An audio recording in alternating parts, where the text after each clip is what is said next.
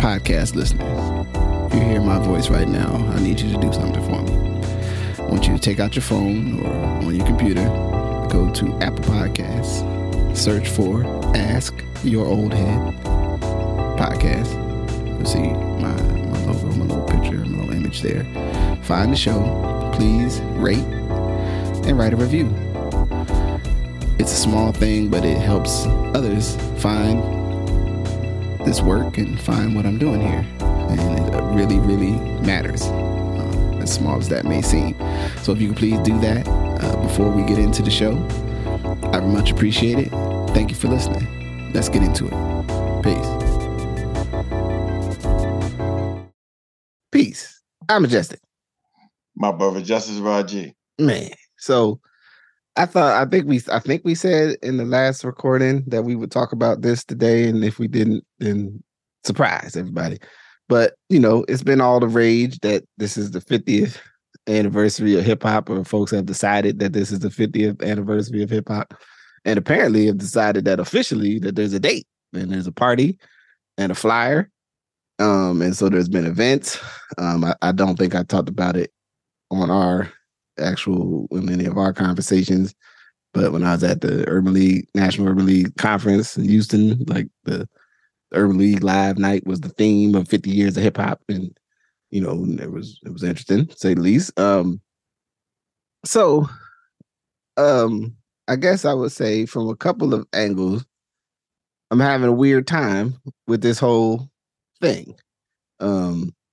As I like to say, as a retired rapper, a person that made hip hop, you know, we made hip hop for, you know, over a decade, I'd say, or approximately, you know, more or less, and had a footprint. And as a person who though has been listening to hip hop since it was started being on, you know, being like, yeah, that's that rap. Y'all listen to that rap music, or the, you know, the hip hop, or the hippie, you know, in the jokes of the late 80s, the comedians that used to bang on it and the comedians that didn't bang on it, and the weird, all the movies of the 80s, everything that has happened, I guess I would say, in terms of like hip hop as a music and culture, and a creative space that, you know, wasn't just about music. It was about dance, it was about art, was about political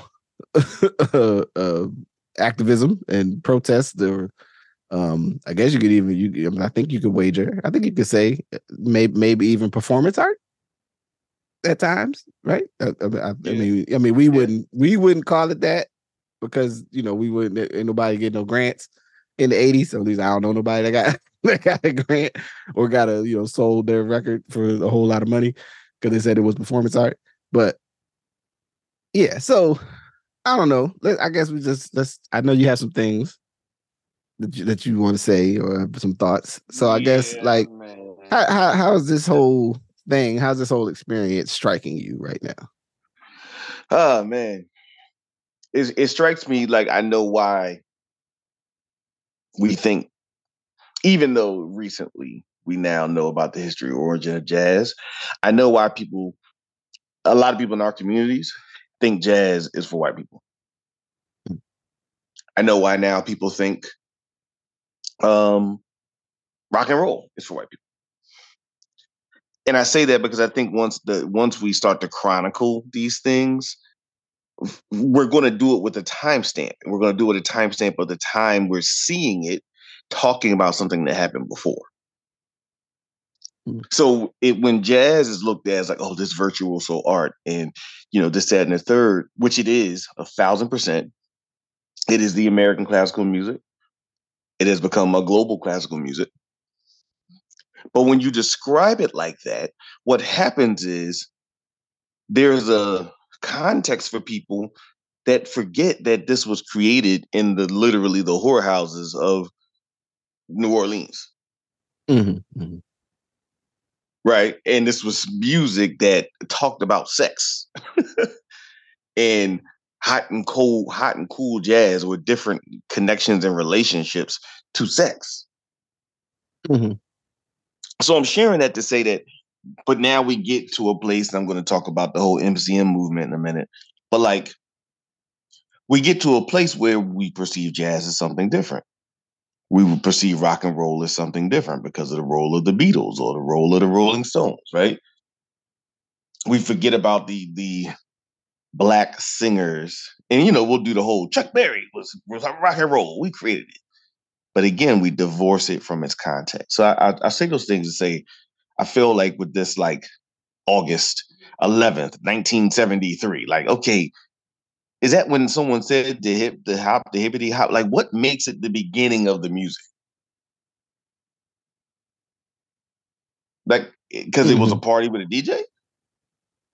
I mean, because it was Kool Herc's. I mean, right? Because it was Kool Herc's sister's party. Like, I mean, what about all these black men have been rapping and saying stuff that rapped over beats? If that was the case, and I'm not trying to do the whole, well, you know, brother, the Watts Prophets and the Last Poets and Gil Scott Heron was doing hip hop. I'm not that guy today. So I'm not that guy, but I am saying what makes that the thing, right? Mm-hmm. Okay, yes, we're talking about the Bronx, but are we divorcing the reality of the Bronx from the beginning of hip hop? Are we divorcing Kool Herc and his experience in relationship to reggae and ska and all the things that he heard in the big systems? Or is it just like, and it's American exceptionalism shit? Something was created in the ghettos of New York that had no relationship to nothing else. Dum dum dum. Like, is that authentic? Is that rigorous? You know, like yeah. For real, and making sure that there's some historical and social and political context to it. You've heard me carp about this in the past too. I get we did the Bronx thing, and it's a better narrative to talk about the Bronx and then the related elements of Zulu and Zulu Nation, stopping the Savage Skulls and getting rid of gang violence, like to do this whole peace, love, and harmony thing, right? Mm-hmm, mm-hmm. Because, you know, we want this to be pure and nice as a form of expression. Very, again, like, you know, think of jazz, you think it's about some kid playing like Spike Lee's dad forcing him to play, watching right. Mo' Better Blues or something. Like, is that how it started though? Like, you know what I mean? Like, you know, and in this we also, and I'll stop here, we cut out Harlem. And I've always had this like thing that like we've cut out Harlem in the role of DJ Hollywood and the other brothers from Harlem who were talking over the records and rapping over the records, because that reflects flashy post-disco making money. Mm-hmm. Mm-hmm. And it doesn't fit into this peace, love, and justice narrative of hip-hop, which I think is just becoming a sanitized version, looping back. I think we're creating this very sanitized version of the music that we all heard and had and was impacted by. That's point. Yeah, well, I got more. Yeah. So, like, the first thing that strikes me about it, right, is, you know, and I think I said this to you, kind of like a couple years ago. And look, I know I've said it on here, so I'll say it again. But going to, you know, basically with a charitable event, like a kind of closed door charitable fundraiser event, and the music of choice was all of the hip hop songs of the, you know, 93 to 94, 95, probably 93, 95 range, 96 maybe, that when we were listening to that music when it was new, it would not be played on the radio. But everyone in there, including some people, at least financially well-heeled folks, were just like, oh yeah, like just jamming and like raising money for the thing we was raising money for, and it being like, wow, hip hop won, like we've conquered the world, because this group, if the folks who would have had this standing, this would not have been their music of choice at that time. Now maybe it would have been probably a similar, you know, the concept of the music that is not in favor of one age, that is then the music of of folks who, you know, right, you know, matriculate class-wise or whatever have you. So that being said, the thing that strikes me interesting about this is almost like it feels very like somebody decided they wanted to do an activity that sounded like a cool thing to do. But all of the overall kind of, or at least it's unclear to me that the overall substantial legwork and like significance of like, well, if this is really us all doing, acknowledging 50 years of the music, you know what I'm saying? If we say like, yeah, like 73-ish roughly is when the things that we would consider hip hop, again, and then we're only talking about the music because I'm not seeing at least like, you know, nobody doing like a breakdance traveling revival and like that's doing breakdancing and then like teaching breakdancing at different dance schools. But hold on, can I say something there too? Can I yeah. And it's also the thing of this originalism. There have been varying forms of hip hop dance since breakdancing, right, and since popping and locking. Right? Like, it's a beautiful idea that you take popping and locking that came from L.A. and you take breakdancing that was being done in the Bronx. Right? Like, that is great. But the Cabbage Patch was hip-hop dance. Yep. The WAP was hip-hop dancing. Guess what? The Bankhead Bounce, it was hip-hop dancing. Mm-hmm. And the varying things from a performance level that evolved from the art. Right? So that's the thing. And we'd be like, okay, what about the dance?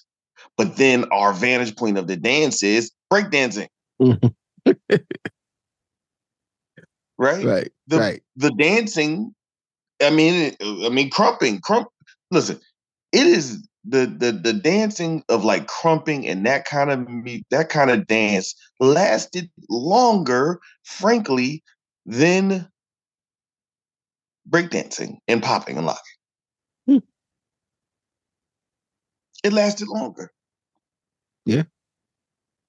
That I mean, even if you want to say, okay, you watch What's Happening. If you said popping and locking went from 1977 to 1985, 86, I'd give you that. Right? Mm-hmm.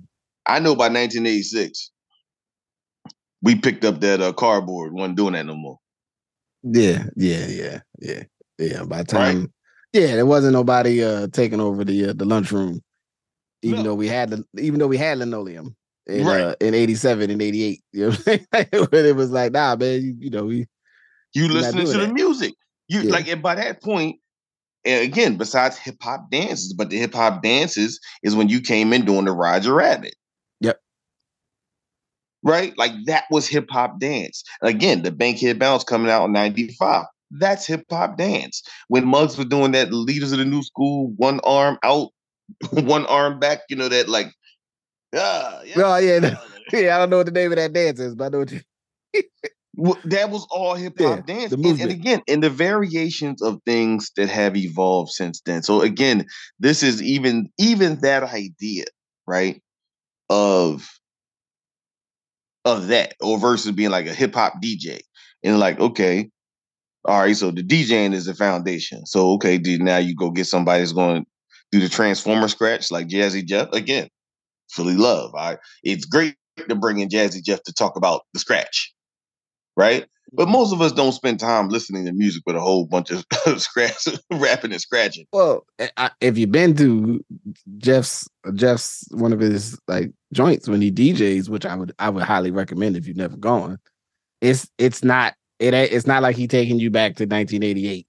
Like he like, yo, like it's not 2 hours of the brand new funk. Like he be doing all kinds of wild DJ like blends and drops and like, yeah, I mean, it's a whole cavalcade of creative things that are not. But, and that's all I'm saying. That's my point. Like it's like, okay, hip hop DJing could be D Nice and how he did Club Quarantine, but he's playing other music, right? Like so again, it's like.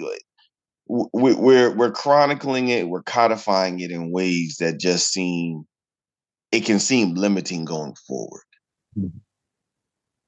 Right. That again, our children, like, as you know, this kind of weird, strange things happening where people actually be like, that's trap music.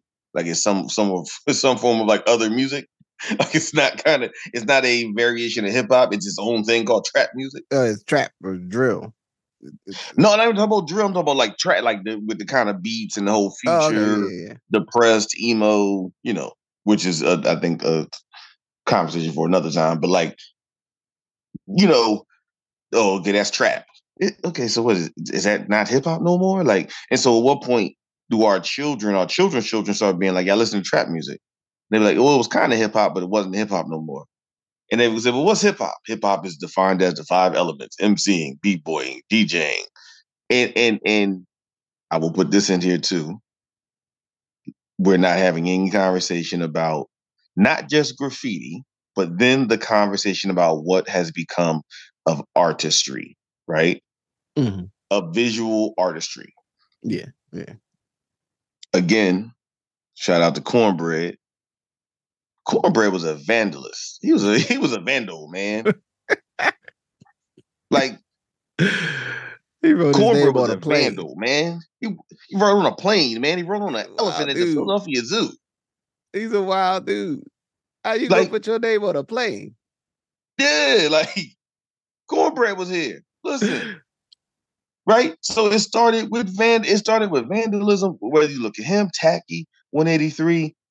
Like, all these guys had this very clear origin story of, like, it's a part of vandalism, in which I think, again, we'll try to create this to something. Oh, no, man, they started as vandals. Because it has a social and political timestamp. Yeah. And when you divorce it from the social and political timestamp, you're making it Disney World. Yeah. I mean, and definitely, I think the other piece I was going to like with this, like, if this is the if those who I guess would be considered, I don't know, appropriate to ground or to center or to whatever have you, like, if we're like, yeah, we are officially commemorating the art, you know what I'm saying, and everything that goes with it, is like everything that gets left out when you commemorate it then becomes like, for some people, then that stuff wasn't a part of it.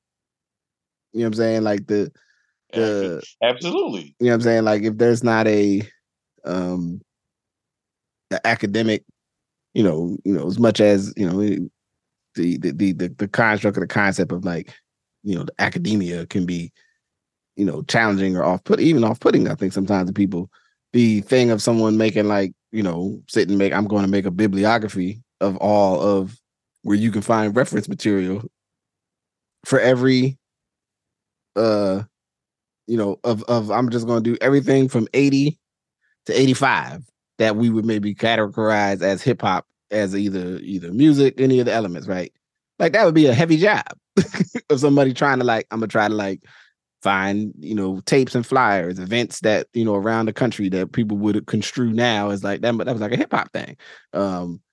Photographs, artists, media articles, you know, scholarly works from that age that, you know, if you even look at, if you you want to go read, you know, the editions of Milana Karenga's Black Studies, and it's section on hip hop, which doesn't age very well, but, you know, because he was definitely critical of the hip hop age, and you know, at least the edition I still got. I'm saying, like, this becomes a very,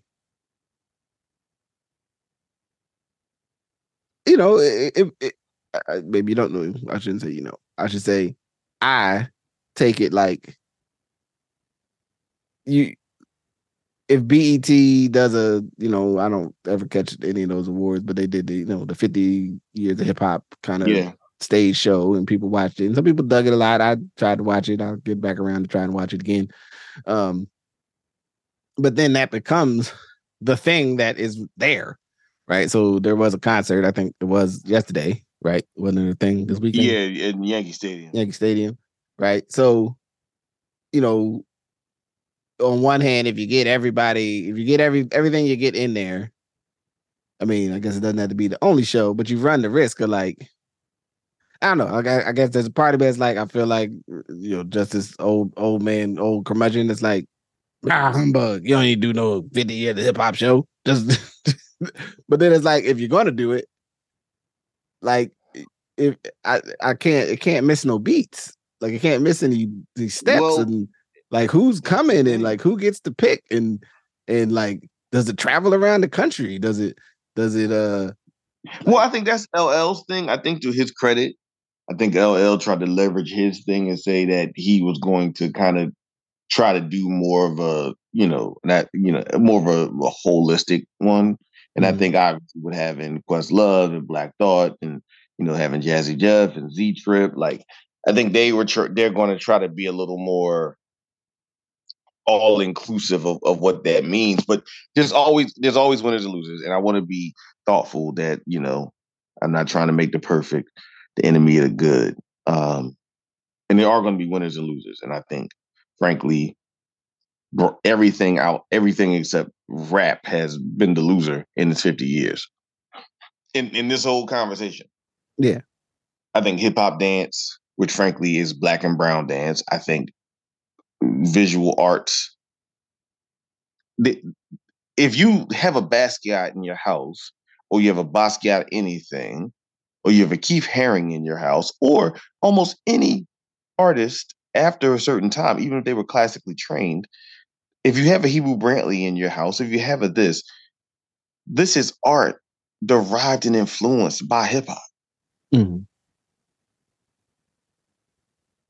That conversation itself becomes another dialogue when Messiah wears a Keith Haring shirt and then we take it back to the crack is whack wall he did in 86 in Harlem. Mm-hmm. We start then our understanding of art becomes different. Now we're talking about another element of the global phenomenon, and this is part of this versus the one you could commodify the most. Mm-hmm. Rap was the one you could commodify. So that's why we're seeing the conversation about commodification.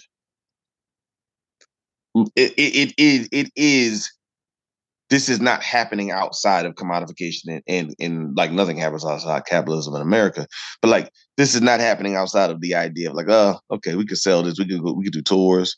We can have journalists write something. We can have this, do this. We can put a sneaker out.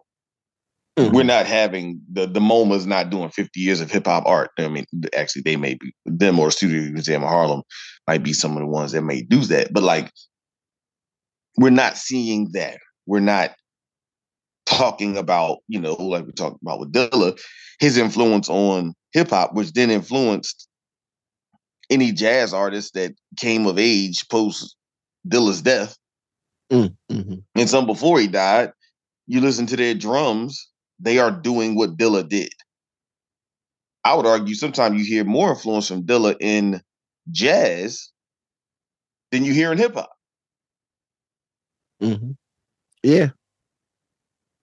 Yeah. Yusef Days, you know, I mean, obviously Robert Glasper, you know, when you think about all these different artists from across the world, there's an Australian group, a Hiatus Coyote, I think. I don't want to mispronounce their names, but like, yeah, I listen to them. I'm familiar. They like, yo, they learned at the altar of Jay Dilla, right? Like, and so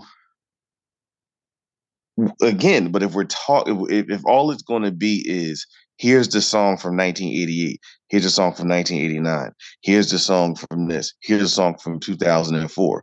Listen to this. Look how far hip hop has come, y'all.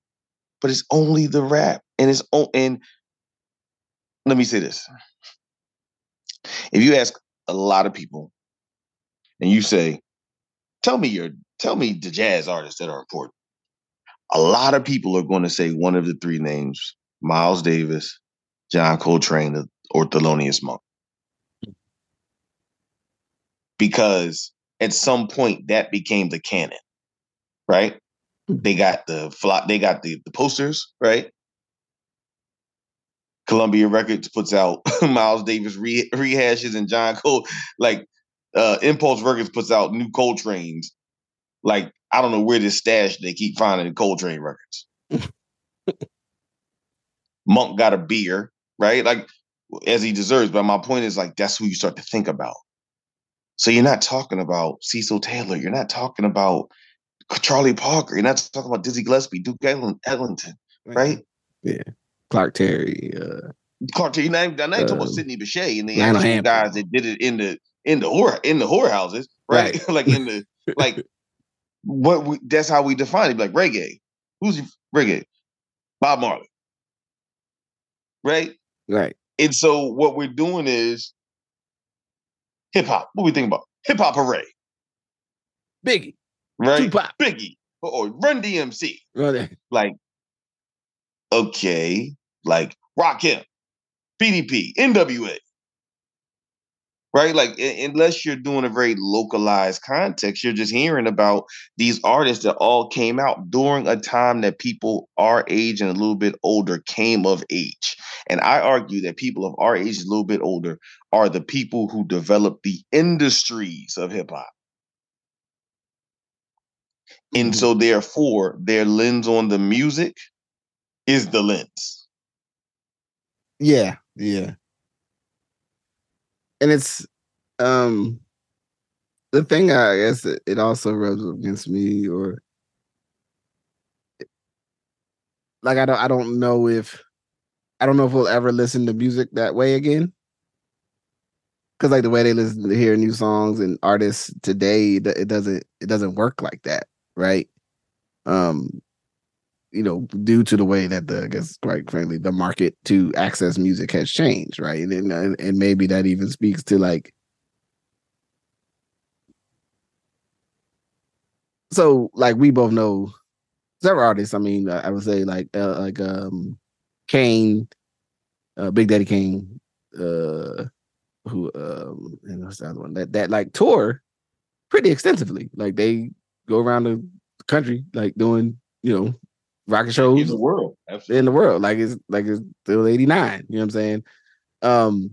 Because that's the one people want to see it, but also that's the way that in the way a lot of musicians historically in America have been able to make money. You travel around where people can hear you play your music because you couldn't depend on selling lots and lots of records or whatever object, you know, that, you know, now they're files or whatever.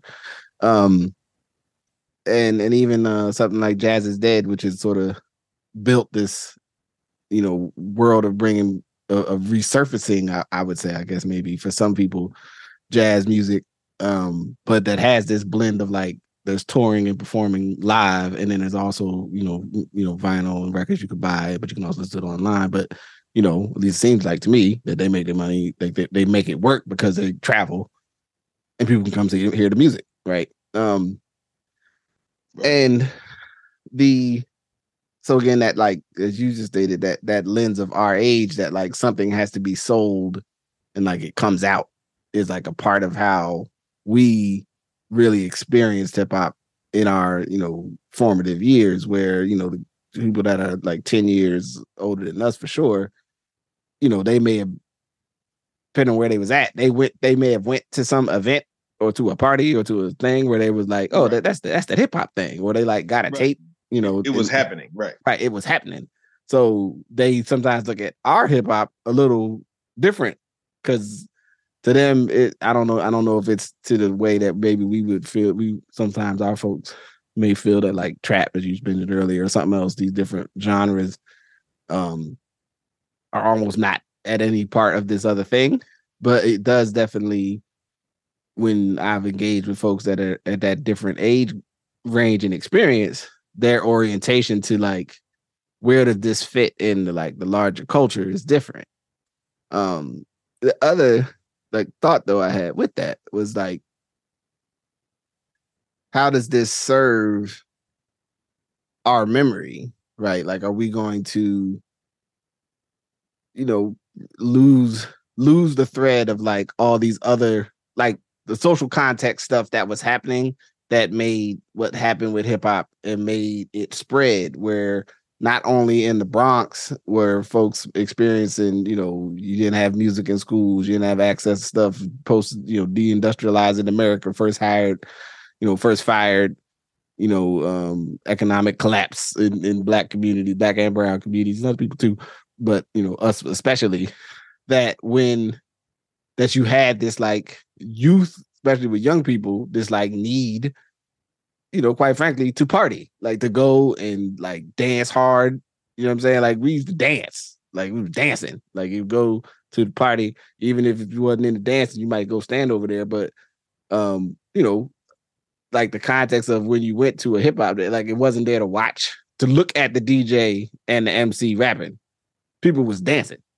You know what I mean? Then the other, it was an activity in and of itself. Right, right. That event was, and then that the other things that I think you could tie in, even though they're their own thing, from the bounce, was it New Orleans, what they doing in New Orleans? Bounce music. What's named in Florida, Miami, Chicago, Davis, all the different types of house music that started to develop in the 80s, from, you know, Chicago to Baltimore. You know what I mean? And even that, you know, a lot of these cities that was more in the house dancing than anything that we would call that, but we at the time would have distinguished from hip hop, but it is connected. You know what I'm saying? In that, like, the same drum machines and turntables and stuff people was making, you know, hip hop, you know, large professors over there making all the beats that you ever liked was using. Other people were using to make other types of music. Well, God, that's the other thing about this. And I had to say it like this. If we're not careful, we're going to start divorcing hip hop from Black people's experience. Now, obviously, when we say Black and brown, there is a very New York element to why we say Black and brown. Mm-hmm. And I think we should just be open and honest about that, right? Like, the proximity of Black folks and Puerto Ricans, Cubans, like in the Bronx, right? Particularly. Right. It was all together. Right. Like, that's a thing. But now when it goes to other places, when it goes to LA, you don't get Mexican rappers for a while. Right. Right? Like, it's not like one of them things where they picked it up just the same way. And even to your point about, like, it's a thing you're doing when you're calling it an art, but you're separating it from the thing that people were actually practicing it. And, like, do you now, like, okay, so when do you practice this? Like, is it when I put my headphones on and I go to run? Or when I'm in a car? Mm-hmm. Like, where do you practice listening to this thing? And again, at what point is it not separate from this is the experience people are having? Or when someone this is a perfect example. When Hurry Lovebug goes down to DC, when everybody from New York going to Howard and they hear this whole other music. Mm-hmm. That ain't hip hop. Right. Ain't no hip hop, and it ain't hip hop.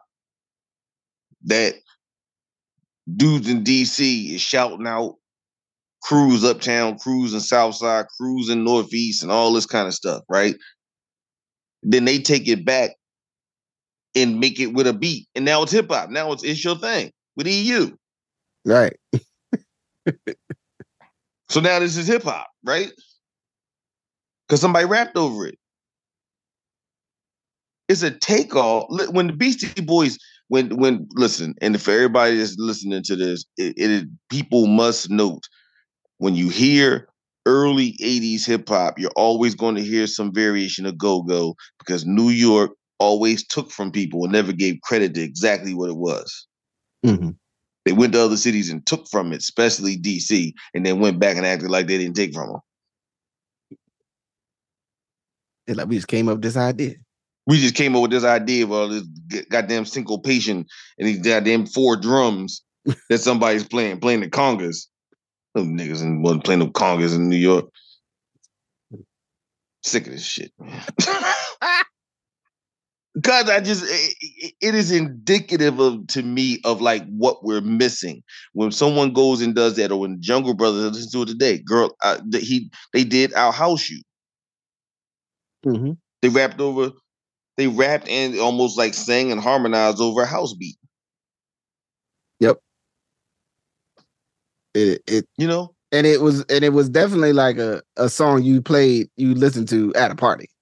Like, that wasn't like a, you know, right? That wasn't at your house. That wasn't an at your house song. Like, unless you was getting dressed to go to the party, or you know, I mean,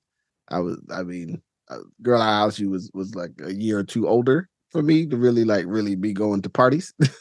But I was thinking about it. Like I see my brother. Right. You watching other people go out there. Other people go to a party. Them songs is like when you watch other people go to a party. Like, oh, they going to the party. They gonna play this. They gonna play that. That's the jam. That's what I heard. They go crazy when you play this. You know what I'm saying, or whatever. You know, as the young people, you know, would maybe paraphrase and use other language, like the. And so it's like. I understand. For those who might be listening, like, well, just how you expect somebody to tell all that story in the midst of, like, you know, trying to get trying to get Ice-T to on stage with so-and-so. Like, so, like, we can feel like we're seeing the hits again. Like, that's cool, but I don't know. It just feels like dangerous waters to me. Yeah, you know what I mean? Like the aftermath is that we. You know, I mean, I guess I would say it speaks to a couple itches of mine. One, I think that there is a void of storytelling from our age about what we've experienced in our age. And maybe there's like a whole bunch of dope stories and I ain't read them, but I even feel like sometimes when I read different people's fiction, it's not fictionalizing.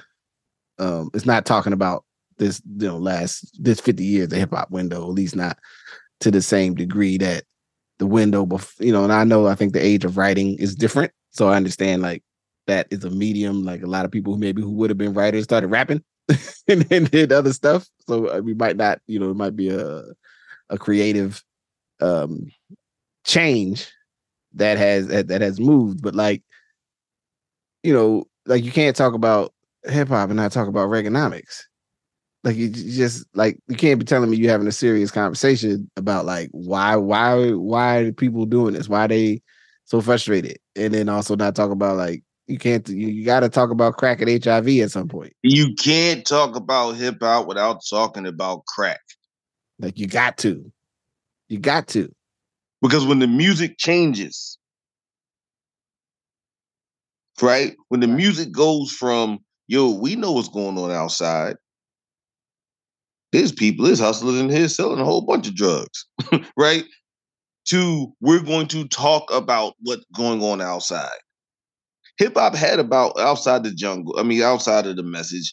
Hip hop had about, if you look from 79, if you want to go from recorded music, you want to just context, right? We want to go from recorded music context. Schooly D, which, you know, Schooly D was, again, you know, shouts out the PSK Parkside. Schooly D was in the vein of wild Philly motherfuckers. Like, he talking shit. Like, you know, he talking about what happened with PSK, who they had beef with, right? What his man did, they go snort some cocaine. Like, you know what I mean? Like, it was, again, very much like the Watts Prophets and some of the stuff we heard before, right? Oh, whoa, man, what's the joint? That story. It's a hip hop. I mean, it's like a poetry story from the 70s. Sport. I think dude's name was like Sports Delight or something like that. Mm-hmm. But, like, he was in that vein. He was talking about what was going on. Ice-T heard that and was like, oh, man. He talking about what's going on in Philly. Let me talk about what's going on here. Battering ram, 6 a.m. They kicking in my door because the LAPD, which we didn't come to learn, right, are harming people and violating their rights. You can't separate the conversation about the change in neighborhoods and the change in cities without having that conversation. Or even when Quick and them say, yo, Portland, just like Compton. Right. Because Bloods and Crips is going across the country. Dudes from LA is going across the country to sell drugs. Like, they didn't just come in, pop locking and was like, yo, y'all want to dance with us? Like, like, that wasn't the transmission. And then it's the context of, like, if gangsta rap, as it became defined, like West Coast gangsta rap, was just like gangster to them for no particular reason. It's like, no, like, it was gangster rapping because like it was a lot of wild, like there was an economy that was hiring and required a certain behavioral model, and then it was exported because, people do drugs, and, we have not really kicked that. We haven't solved that as a country, at all. And as a matter of fact, we probably take more drugs than we've ever taken. Right. It's it is the height of the war on drugs and the conceptual idea that we'll beat this by kicking down people's doors and smashing their houses and arresting as many people as we can. And then the social reality of what crack did in communities, different even from the heroin age of the 70s. In the early 70s, and then even in the inception of hip hop, to not talk about heroin. Again, it's I understand that's not maybe fun at a concert, and that's cool, but somewhere we got to talk about that part, right? You can't. I mean, even our our contribution to the fabric of the 90s. Is as much about our, coming of age and growing up and trying to go to school and other thing, but also the murder of Johnny Gamage, and I say murder. Anybody else got a problem with that? Find me and say it to my face. You feel like it wasn't murder. You know what I'm saying?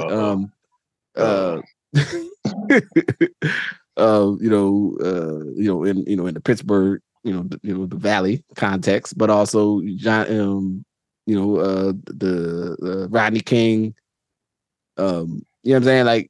You can't. Rodney King, Mumia. I mean, you can't. Mumia, the move. You can't. You got to talk about all that stuff too. You got to talk about the decision. The second wave of what became the damn mass incarceration. We were experiencing it, and we were not aware that this was happening. Other people act now they didn't see it coming. At the time, we was they're just gonna lock everybody up. That's the answer. They're just gonna just lock everyone up that they can lock up. We just lock them up, and maybe things will get better. And we're also gonna kick people. We're gonna accuse people who are poor that they're poor because they're lazy, because they're bad people, not because we don't have actually anywhere in our economy that makes space for them to find a way. Don't get me. Look, I'm not going to go on justice. Man, so I'm not going to get on the soapbox. I'm going to leave it alone. No. I mean, listen, what you're saying is correct, I think. And this is the other thing. By the time we figured out basic income or some variation of it, programmatic, because it's not really basic income because you would give it to everybody. Mm-hmm. Right? It's that. That's the thing. So it's basic income. No, we're segmenting off populations, and we did it during pandemic, so we know that it works, but we're not going to do it because it's not an American fabric to do it. Yeah. We already did it. We gave everybody that didn't make a certain amount of money a check. Yeah. And it to make sure that they was okay. And to help people stabilize their reality. And we knew why we did it. Yep. And then we stopped it because we're not, that's not the game we're playing. But anyway. Yeah. So it's you gotta. Here's the biggest thing I want to say about your point that you're bringing up, and I want to put a square inch element of a square mile dialogue. Mm-hmm.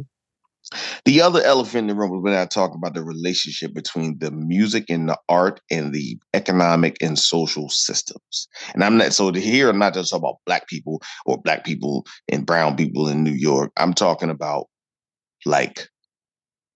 the small labels who were affiliated with criminal activities, both on the black and white side, that put out these records because they were affiliated with the mob.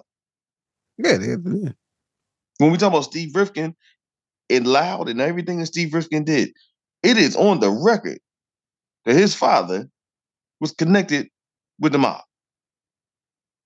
I'm not casting dispersions on the guy's name. Right.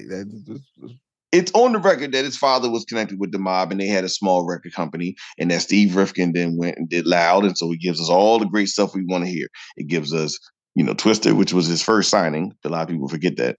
Mm-hmm. So, but then it gets us, Wu-Tang, Mobb Deep, Big Pun, The Alcoholics, wherever you want to just, you know, and go on and go on and go on and go on, right?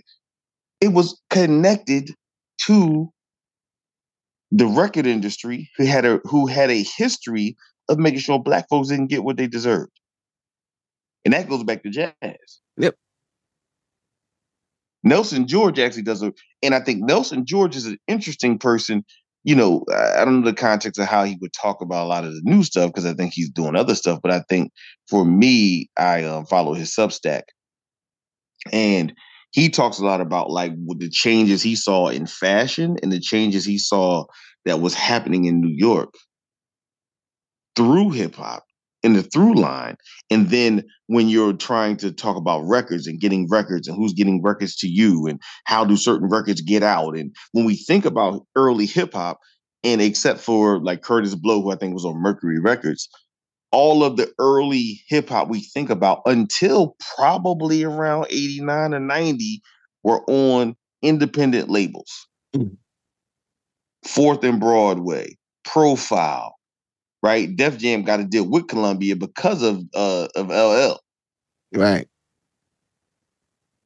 Tommy Boy Records. So we there were all these other people like, oh man, these were all independent labels, and most of them never got the money they deserved for those things because of the structure of the music at that time. And then here's the other part: we hip hop at 50. Okay, well, let's talk about hip-hop at 50 has now effectively created a monoculture of black children, of black people. Mm-hmm. There was a time, let's use the DC thing, the Eastern Seaboard thing that we're very comfortable with. Yeah, yeah. You go to DC. They are eating foods we don't know about. They're eating chicken wings and mambo sauce. They're wearing slouch socks. They are wearing gray sweatpants, which I didn't learn until later because they all was coming from the federal penitentiary. So they turned the fact that they all had to wear gray sweatpants home because anytime anybody from D.C. went to jail after they closed Lorton, it was the Fed. Yeah. So they all came home with gray sweatpants on. And then we took it.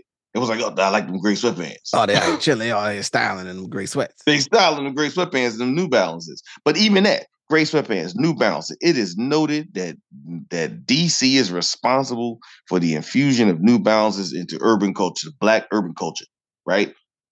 Yep. They had their own style and they had their own music. You go to Baltimore guys, they had their own women. They had their own music and their own style. They had their Baltimore house music. They kept Air Force Ones alive when no one else did, mm-hmm. before Philly and before New York.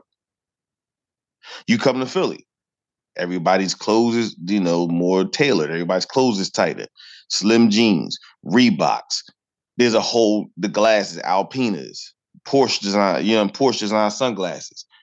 There's an entire culture to Philadelphia fashion. You go to Newark. They're different than New York. They listen to house music more than New York does. Yep. They have their own culture. You get to New York, they got theirs. Every borough has their own flavor. Brooklyn wears Feli's. Queens wears Adidas. Right? What's the name? Wears Nikes in Harlem. Everybody got their own thing. You keep going to Boston, they wear Adidas. Every place had their own thing. We now have a monoculture of music, of fashion, and everything else. And I am going to say this. It is a monoculture that restricts creativity, fashion-wise, and propagates emotional isolation and death, music-wise.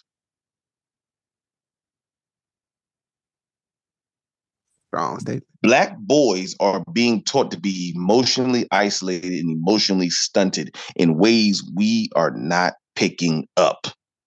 Yeah. Yeah. The music is internal. The music is like, I like ESTG, for example, right? Like the boy from Louisville. I like him.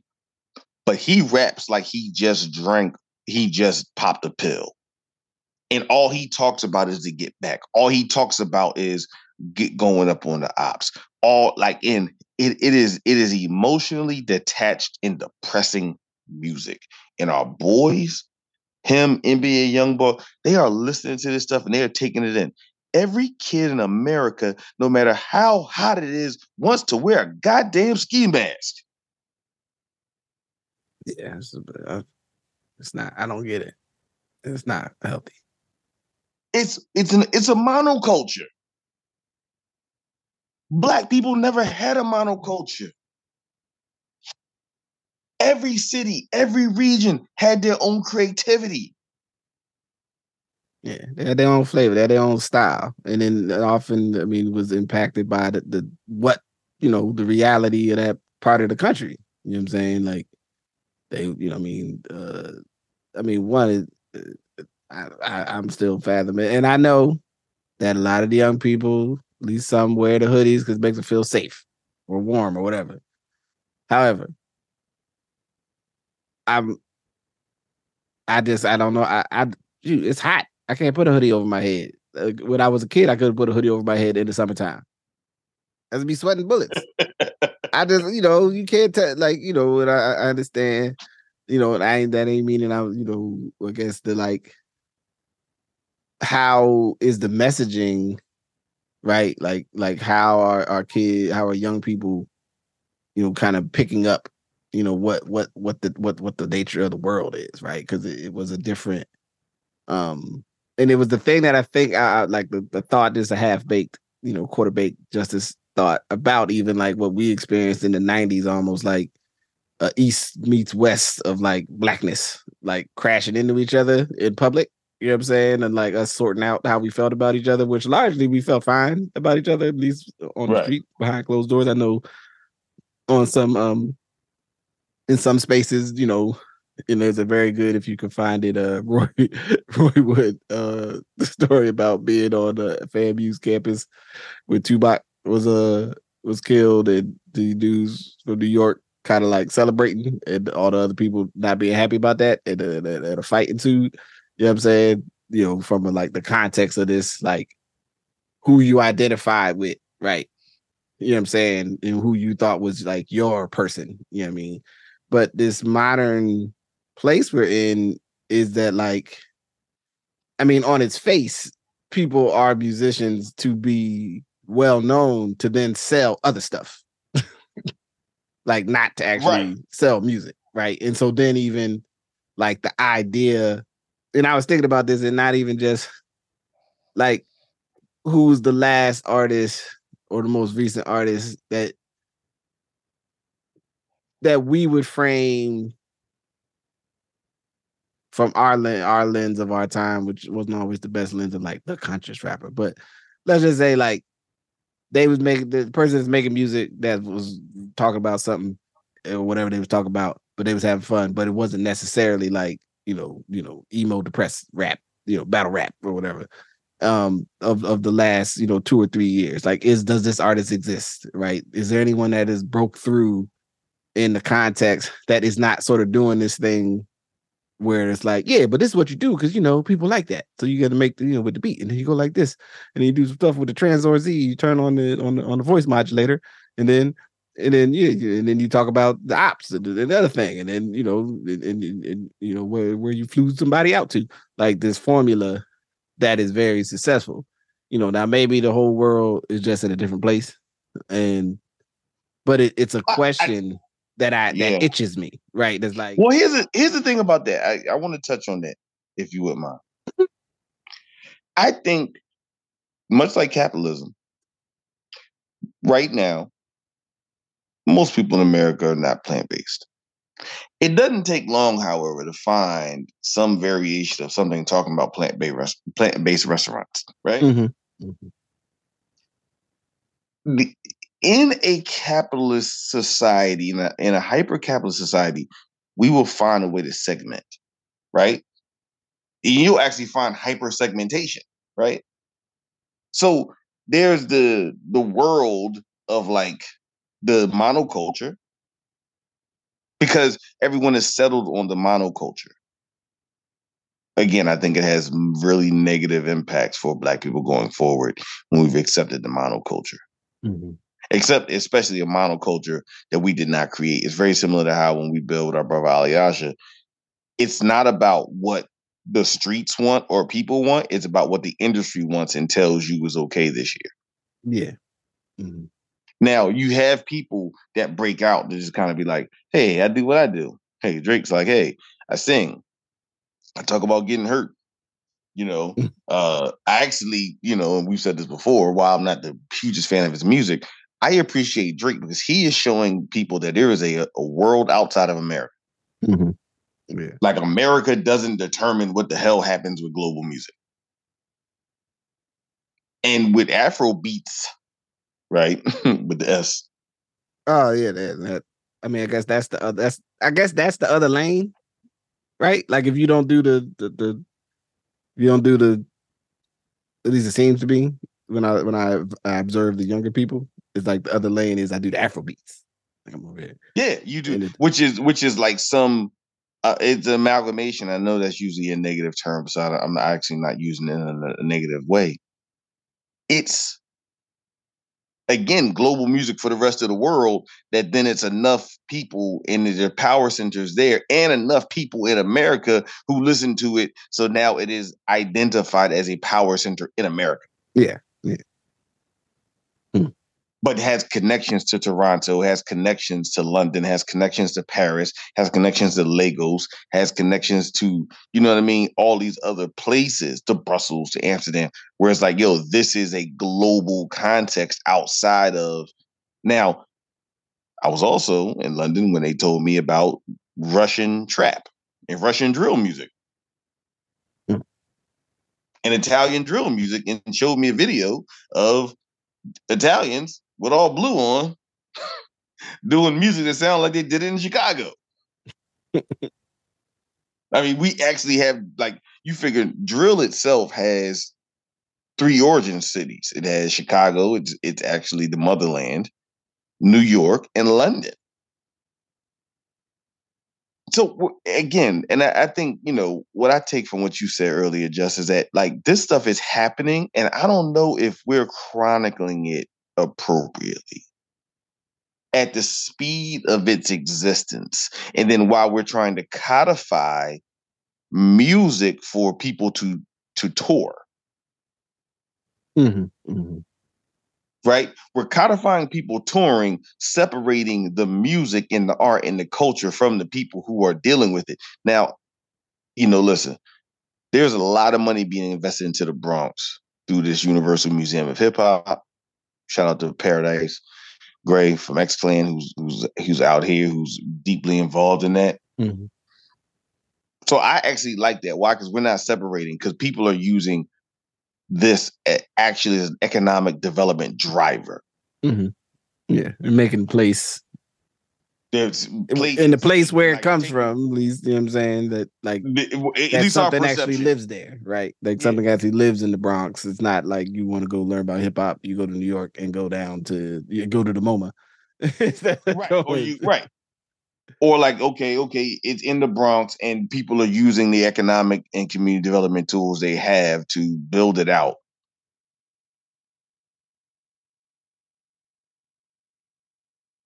Mm-hmm. Oh, you muted, God. And that's important. Yeah. So I think that's the thing. But there's another part of this that we have to talk about. What are the messages? And I'm just not just talking about go listen to a Black Star album, right? Because sometimes people could be like, you want to hear real hip hop, you should go listen to Yasin Bey and to Talib Kweli, who did a record on Fox with Fox, you know, Rupert Murdoch money, which is fine. Like, you know, it's fine. Like, I listen to music that was created by motherfuckers selling drugs, so. Like, if I listen to some music created by Rupert Murdoch's money, okay, whatever, right? So, but I'm not talking about just that whole, like, if you want to hear real hip hop, go listen to this. Yeah. It's like, how does our interpretation of our music influence? And everyone knocked Wynton Marsalis when he did this, you know, Good, Bad, or Ugly, him and Stanley Crouch, and people knocked But now I get that why you have to have someone that waxes poetic about the nature of what this is, mm-hmm. and does not allow it to become just something, and it becomes just good songs that make you feel good and say, who would have thought that we would make it this far? Yeah. Like that narrative is insufficient. I use an example. Pittsburgh had the 50th anniversary, and shout out to the mayor and other city, Mayor Gainey and his team for trying to chronicle it, right? And I honor that. But then there's also like, what happened after Wiz Khalifa and Mac Miller?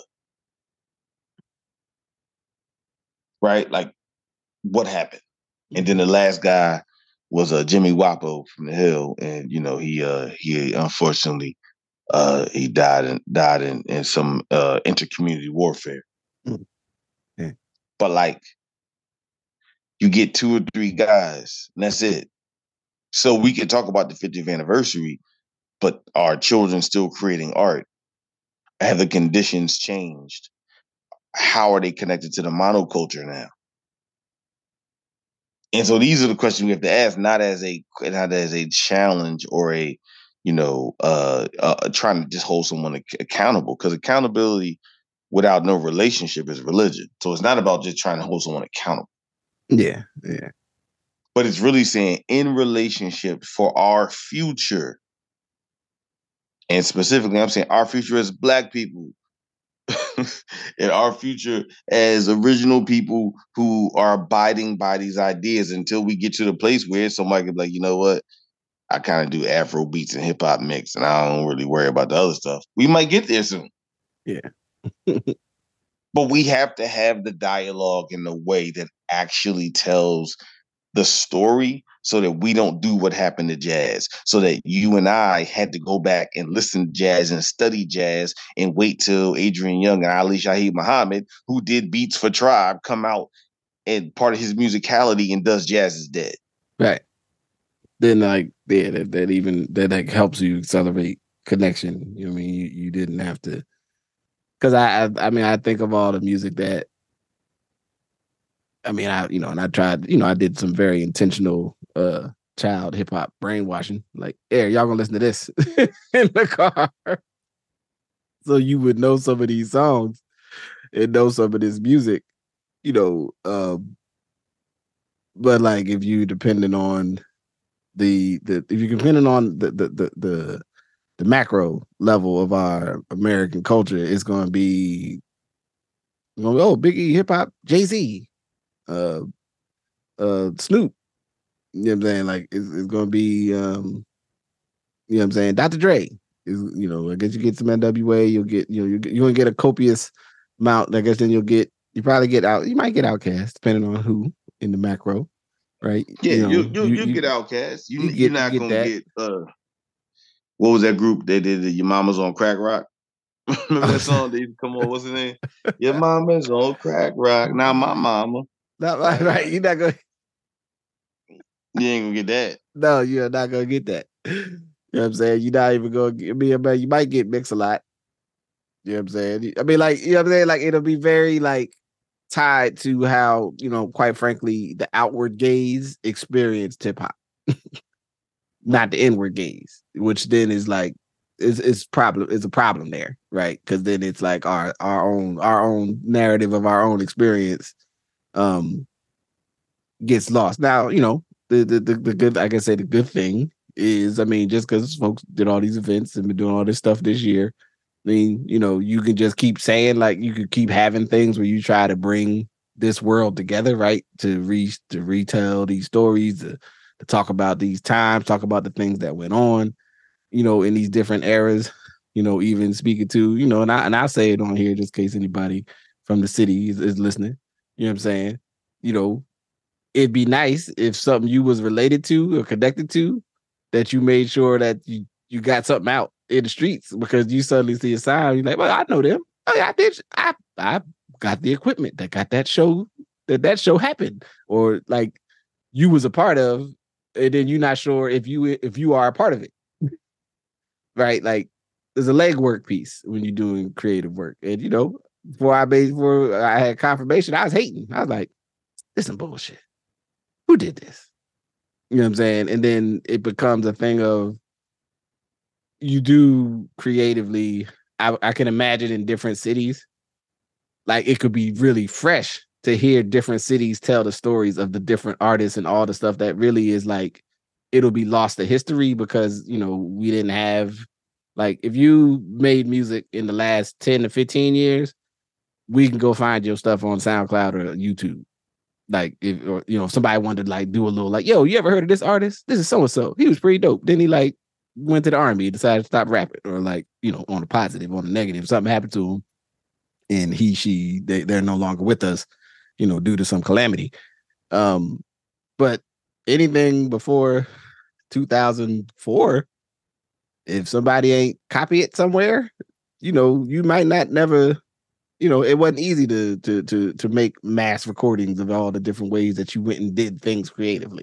You know what I'm saying? Like everybody, video, audio recording, photography, all that was not as accessible as it is for everything post, especially everything post the cell phone, like we'll say the iPhone, like the modern, you know, phone galaxies. You can do all this wild stuff with just this phone. So all things creative wise that, you know, we would associate with what one would do if you was a creative performer is different because you can actually chronicle it in a way that you could not easily, you know. And so like, where is there, you know, is there an opportunity to talk about storytelling and documenting times and then cross-referencing again with the social political realities that were happening that also, you know, that was a part of why this creative response was going on.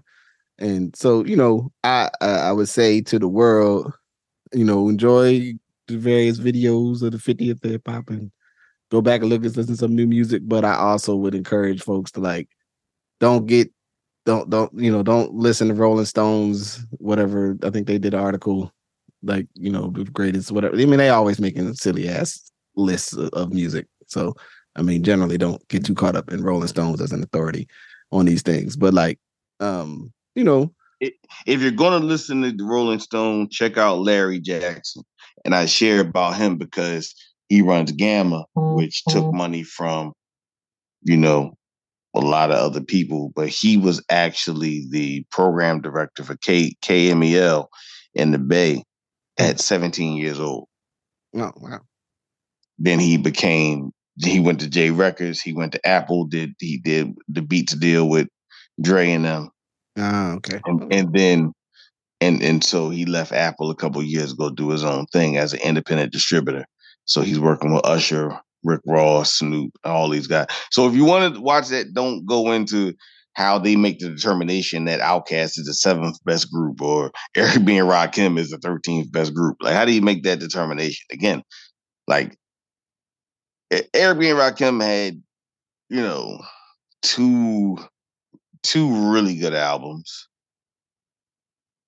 and then it gets tricked. Then it gets, you know, it's okay. And then by Don't Sweat the Technique, you got a couple songs, but you can't separate Rakim from being central for how other artists said they were going to do their music.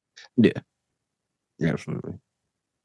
Right, like there's seminal artists, there's classic artists, and there's really good artists. Right. Those are all different things. Yeah. You know, so listen, I appreciate, you know, Guy, you thinking about opening this conversation up because it's really a conversation about us.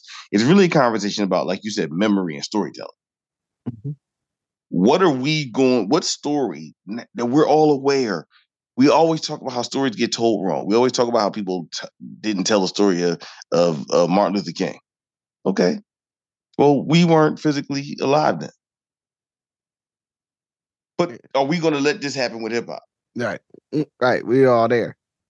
We're all there. Are we going to let this story being told like, oh man, it was all about peace and love and everybody just wanted to be together? Was it? Was it really? You know, and was Money in Cars part of this very early? I listened to Lottie Dottie the other day, and he talked about, listen, it might as well have been a commercial. Slick Rick did that as a commercial. Right. So it wasn't always just about, was it always non-materialistic? Because that's not true. That's not rigorous. That's not historically accurate. Mm-hmm.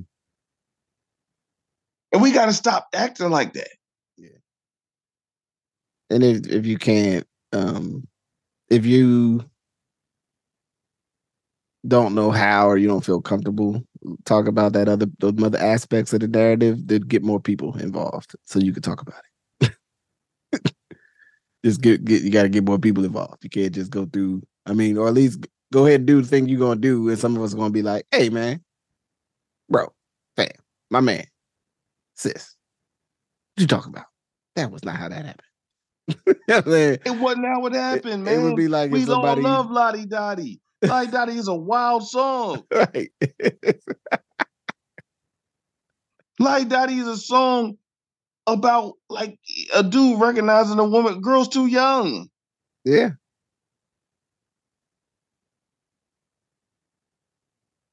So, we have to engage with the rigorous engagement around where it is. I guess folks tell you about like how like the first, I think, versions of White Lines was not anti-cocaine. Like the later version you get to listen to is like, hey, yeah, don't do it. Don't do it. Like it was just like, nah, White Lines, people doing them. Because you can't separate it from the proliferation of drugs in post-industrial America. And I would say in the macro culture, the comfortability with folks using coke in the 80s is talked about. And not saying us folks, I'm saying like other folks, like the rest of America. It's like startling. I'm like, oh, y'all just gonna be like, it's all cool. And it was happening in the 80s. Y'all wanted to kick everybody out the NBA and destroy leagues. And, you try to get bus drivers fired and stuff. But now, like, yeah, people was using coke. And you just move on. I'm like, all right. I'm glad that we got to a mental health place with this conversation, but it's still a bit challenging. It's challenging, to say the least, I guess. People hear people just be like, oh, yeah. So, I don't know if we solved anything today, but hopefully. We ain't solved shit. Listen, we ain't solved shit. What we did was we shine a light on an issue. Yeah. And there's space for people who shine the light. And we didn't necessarily say we had the solution. The point was we have to have the more rigorous conversation. Yeah. And not just when everyone wants to have the more rigorous conversation, not the 2-minute TikTok, but like, yo, what are we doing with our music? What are we talking about with us? And I will just say this in closing. There's also something connected to when young people and not so young people took their, they took their sense of what they should do from the people next to them, not their phones. Mm-hmm. So what did it mean when the person that you saw wore the thing that you talked about versus the person that what you took from was watching someone else say that this was a style and then watching your friend do it. Not that they figured it out from somewhere, but they saw it on the internet. You saw them do it, but you don't see them. Kids don't go outside and play with each other. They talk to each other playing video games. Mm-hmm. Yeah. So the idea of even social norming about how they start to understand what is what is even different. Yeah, we got to talk about that. That's for another time. Yeah, we're going to come back and talk about that some more because there's a lot there. All right, well, with that, you know what I'm saying? Let's say peace. Peace. Thank you for listening to Good Brothers. Thank you to my good brother, Majestic. Good Brothers is a part of the Ask Your Old Head podcast, and you can support the podcast by rating and subscribing wherever you listen, sharing with others, and also you can become a patron. If you search Justice Rajee on Patreon, you can sign up to be a monthly contributor. You can also go to either Etsy and look for the Ask Your Old Head shop and buy one of those wares there. Or you can go to askyouroldhead.com. That's askyouroldhead.com. And, order a sweatshirt. There'll be things coming and changes arranging. I hope our discussion on hip hop at 50 was of some value to you or something that can be built upon. I imagine we will return to this topic at some time in the future. So in any event, stay, cool out there. If you're up here in the Northern Hemisphere, stay somewhere in the middle. Actually, I guess some other places it's unseasonably hot, but stay comfortable wherever you're at. Take care of the ones you love. So with that, I say peace.